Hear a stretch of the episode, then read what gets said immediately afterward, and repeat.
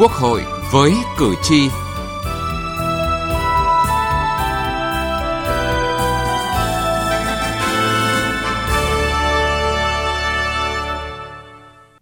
Thưa quý vị và các bạn, kinh tế tập thể hợp tác xã có tác động tích cực đối với phát triển kinh tế xã hội và các địa phương của nước ta, từ đó góp phần vào việc cung ứng hàng hóa tiêu dùng nhằm ổn định giá cả thị trường, đóng góp tích cực vào việc tái cơ cấu nông nghiệp và xây dựng nông thôn mới, giảm nghèo bền vững. Mặc dù có vai trò và ý nghĩa lớn như vậy, song loại hình này chưa phát huy được tương xứng vì thiếu các cơ chế thuận lợi và hiệu quả cho hoạt động. Đây là vấn đề thực tiễn đặt ra khi sửa đổi luật hợp tác xã. Chương trình Quốc hội với cử tri hôm nay chúng tôi đề cập nội dung này.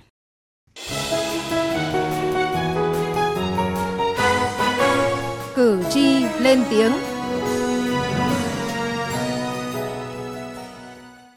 Thưa quý vị, khó khăn về vốn đất đai, nguồn nhân lực, loay hoay trong quá trình tìm hướng đi xây dựng và phát triển sản xuất kinh doanh, tìm đầu ra cho sản phẩm, đẩy mạnh chuyển đổi số trong bối cảnh nhiều cạnh tranh là đặc điểm chung của nhiều hợp tác xã hiện nay. Ông Phạm Văn Thắng, Giám đốc Hợp tác xã Thương mại và Dịch vụ Tổng hợp Quỳnh Anh ở huyện Văn Chấn, tỉnh Yên Bái cho biết, cơ hội phát triển và mở rộng vùng nguyên liệu là rất lớn. Tuy nhiên, đơn vị lại vướng vào khó khăn liên quan đến đất đai. Do diện tích manh mún nhỏ lẻ, người dân địa phương không mặn mà nên khó dồn điền đổi thửa, không thể áp dụng cơ giới hóa đồng bộ, khó đảm bảo nguồn cung ổn định cho phía đối tác. Chúng tôi sản xuất thì ít nhất nó phải tầm 50 ha trở lên thì mới đáp ứng được cái vùng nguyên liệu để sản xuất đại trà và cơ giới hóa. Phải cơ giới hóa thì cái sản lượng nó đạt và cái thứ hai thì cái chi phí đầu vào sẽ giảm đi thì chúng tôi mới có lợi nhuận được. Và cái nữa là cái sản phẩm đấy khi chúng tôi làm ra thì nó mới đáp ứng được cái, cái nhu cầu của thị trường với nó ít thì chúng tôi không thể cung cấp cho các đơn hàng được vì đơn hàng người ta phải đảm bảo vấn đề số lượng và bền vững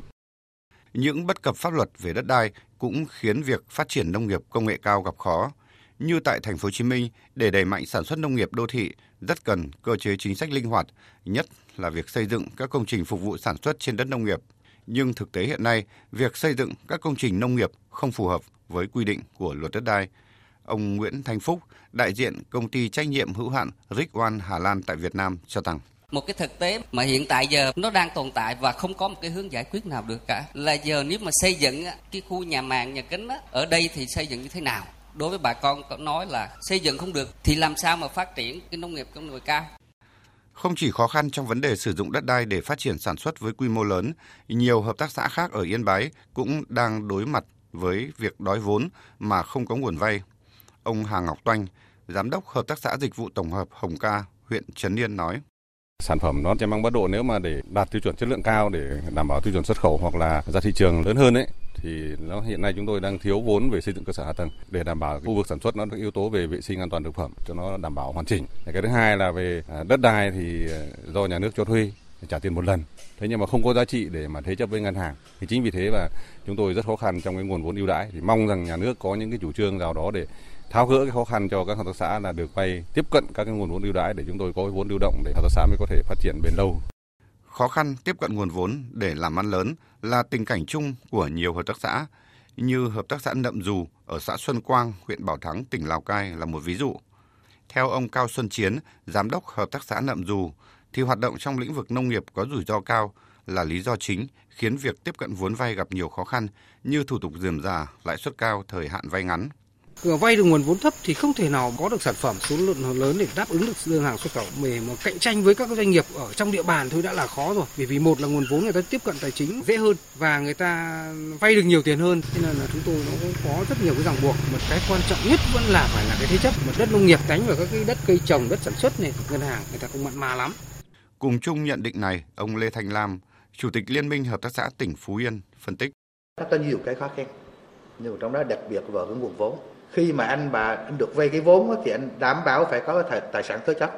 Nhưng mà đây coi lại là coi như là cái tài sản nó không có gì hết đất đai cũng không có. Và một mặt mặt khác nữa là nhiều ngân hàng á, thì người ta tạo ra một cái cơ chế rất khó khăn chưa thực sự là hỗ trợ cho hợp tác xã. Cho nên vì vậy mà hợp tác xã rất khó tiếp cận được nguồn vốn của các ngân hàng thương mại. Tôi mong muốn sao mà coi như là quốc hội sẽ tập trung thảo luận và đi đến thống nhất làm sao là cởi bỏ được những cái bất cập của các hợp tác xã trong một thời gian qua. Không chỉ đau đầu với vấn đề tìm nguồn vốn để đầu tư, phát triển sản xuất kinh doanh mà các hợp tác xã còn loay hoay về đầu ra của sản phẩm. Ông Võ Đình Tâm ở huyện Bắc Bình, tỉnh Bình Thuận nói: nhưng mà bà con nông dân thì đa phần là người ta cũng muốn là có một cái tổ chức nào đó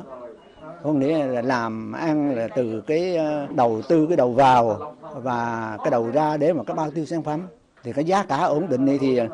nông dân bước lo một chút Khó khăn đối với các hợp tác xã càng lớn hơn, đặc biệt trong bối cảnh cạnh tranh ngày càng cao, nhu cầu đòi hỏi càng khắt khe của kinh tế thị trường cùng với sự phát triển mạnh mẽ của việc ứng dụng công nghệ. Anh Vũ Anh Minh, giám đốc hợp tác xã nông nghiệp hữu cơ Trung Dũng, huyện Sông Mã, tỉnh Sơn La cho rằng. Cái việc mà để nắm bắt khoa học kỹ thuật công nghệ để đưa cái sản phẩm nông nghiệp lên sàn điện tử mới đầu thì cũng gặp rất nhiều khó khăn. Sở dĩ của chúng tôi vẫn còn gặp khó khăn đó là cái trình độ và cái tuổi tác nó không đồng đều nhau để phát triển trong bối cảnh nhiều cạnh tranh, các hợp tác xã phải giải quyết nhiều khó khăn. Điều này đòi hỏi năng lực quản trị của các hợp tác xã phải được nâng lên. Vậy nhưng theo ông Nguyễn Văn Dũng, Chủ tịch Liên minh Hợp tác xã tỉnh Thái Nguyên, việc tiêu chuẩn hóa lãnh đạo các hợp tác xã hiện tại là điều không hề dễ dàng. Thì hạn chế lớn nhất hiện nay là cái tiêu chuẩn um, lãnh đạo các hợp tác xã là đang không có tiêu chuẩn gì. Các giám đốc hợp tác xã này không biết là trình độ cấp 1 hay cấp 2. Có máu làm ăn được xã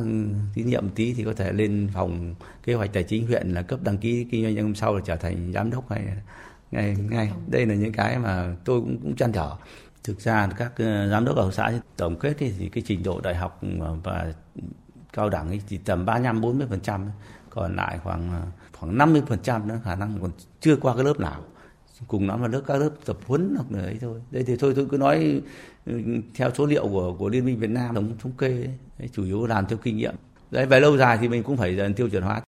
Những ví dụ từ thực tiễn cho thấy nhiều khó khăn vướng mắc của các hợp tác xã cần sớm được tháo gỡ để các hợp tác xã nói riêng, kinh tế tập thể nói chung phát triển tương xứng với vai trò và vị trí của nó trong nền kinh tế. Từ nghị trường đến cuộc sống. Thưa quý vị và các bạn, các chính sách hỗ trợ một cách thực chất và phát huy hiệu quả trong thực tế để tạo thuận lợi cho các hợp tác xã phát triển cũng chính là mối quan tâm được nhiều đại biểu Quốc hội nêu lên một số ý kiến đại biểu cho rằng xây dựng và hoàn thiện chính sách của nhà nước về hỗ trợ phát triển hợp tác xã rất quan trọng, tạo nền tảng cho toàn bộ các chính sách khác trong luật hợp tác xã, tác động rất lớn đến quyết định tham gia hợp tác xã của nhiều thành viên, đặc biệt là các thành viên là tổ chức. Tuy nhiên, các quy định về thuế phí trong dự thảo luật hiện nay chưa thể hiện rõ tính chất hỗ trợ đặc biệt cho hợp tác xã. Đại biểu Nguyễn Văn Quân, đoàn đại biểu Quốc hội tỉnh Hậu Giang nêu ý kiến. Cái luật hiện tại thì nó cũng quy định chính sách ưu đãi, nhưng mà đối chiếu lại thì quy định này thì nó vẫn chưa hấp dẫn không lớn không thực sự hỗ trợ tích cực cho hợp tác xã do đó thì cũng làm rõ thêm về cái chính sách này nên quy định riêng về miễn giảm thuế thu nhập doanh nghiệp các loại thuế phí là mang tính chất hỗ trợ đặc biệt thật sự hấp dẫn cho các cái doanh nghiệp cho các cái hợp tác xã cũng các thành phần kinh tế hợp tác này Cùng chung quan điểm này, đại biểu Nguyễn Thị Lan Anh, đoàn đại biểu Quốc hội tỉnh Lào Cai nói. Cái quy mô hoạt động của các hợp tác xã này cũng chủ yếu là tập trung vào đặc biệt hợp tác xã nông nghiệp thì chủ yếu là hoạt động ở quy mô siêu nhỏ và nhỏ. Là tôi thấy là cái phần chính sách này cũng chưa có một cái chính sách nào nó ưu tiên hơn, cụ thể hơn để cho những cái hợp tác xã hoạt động ở những vùng kinh tế khó khăn như vậy. Do vậy nên là tôi cũng đề nghị là cần là bổ sung rõ thêm những cái chính sách ưu tiên, chính sách đặc thù cho những hợp tác xã hoạt động ở những cái vùng đặc biệt khó khăn. Ở một góc nhìn khác, đại biểu Trương Thị Ngọc Ánh, đoàn đại biểu Quốc hội Cần Thơ nhận định cần ràng buộc trách nhiệm cụ thể hơn của các địa phương trong việc thực hiện các cơ chế chính sách đối với hợp tác xã. Căn cứ vào điều kiện thực tế tại các địa phương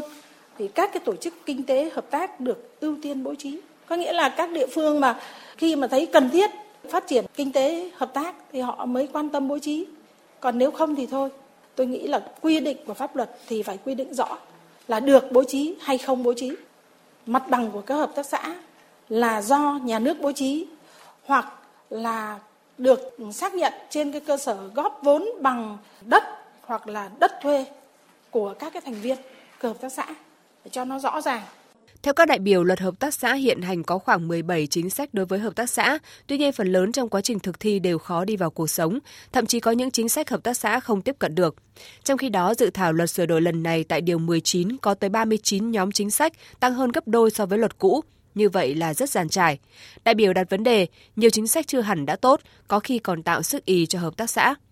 Theo đại biểu Mai Văn Hải, đoàn đại biểu Quốc hội Thanh Hóa, cần quan tâm chính sách phát triển nguồn nhân lực để đổi mới, nâng cao chất lượng quản trị hợp tác xã. Là chúng ta cần phải quan tâm về chính sách phát triển nguồn nhân lực và đổi mới cái mô hình quản trị hợp tác xã. Vấn đề thứ hai là tháo gỡ về mặt chính sách về đất đai. Vấn đề thứ ba là tháo gỡ chính sách về tín dụng để làm sao các tổ chức hợp tác, nhất là hợp tác xã đấy, tiếp cận dễ dàng hơn với các nguồn vốn tín dụng. Vấn đề thứ ba là là về chính sách về khoa học công nghệ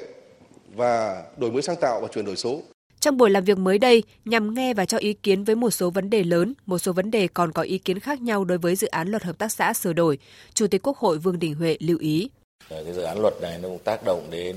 các cái hợp tác xã, nông nghiệp, các thành phần kinh tế khác nữa, các loại hình hoạt động khác nữa, công thương, rồi xây dựng, rồi giao thông vận tải,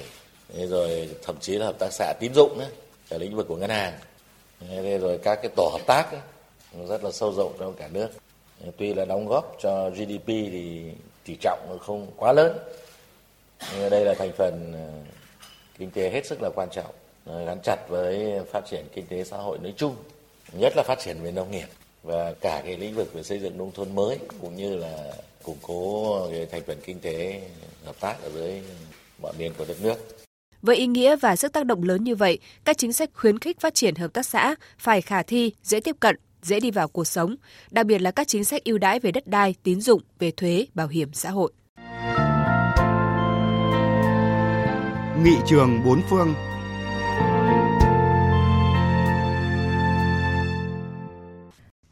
Thưa quý vị, thưa các bạn, Israel là một nước nhỏ ở Trung Đông có điều kiện tự nhiên vô cùng khắc nghiệt. 2 phần 3 diện tích lãnh thổ là sa mạc, còn lại là đồi núi đá trọc. Mặc dù lao động trong nông nghiệp chỉ chiếm 3,7% tổng lực lượng lao động trong nước, Israel đã tự sản xuất được 95% nhu cầu thực phẩm. Ở Israel, mô hình hợp tác xã được tổ chức độc đáo và có hiệu quả. Tiếp mục nghị trường bốn phương hôm nay, chúng tôi giới thiệu với quý vị và các bạn nội dung này. Hai loại hình hợp tác xã hiệu quả ở Israel hiện nay là kibbutz và mosab. Trên toàn đất nước Israel hiện có khoảng 270 kibbutz.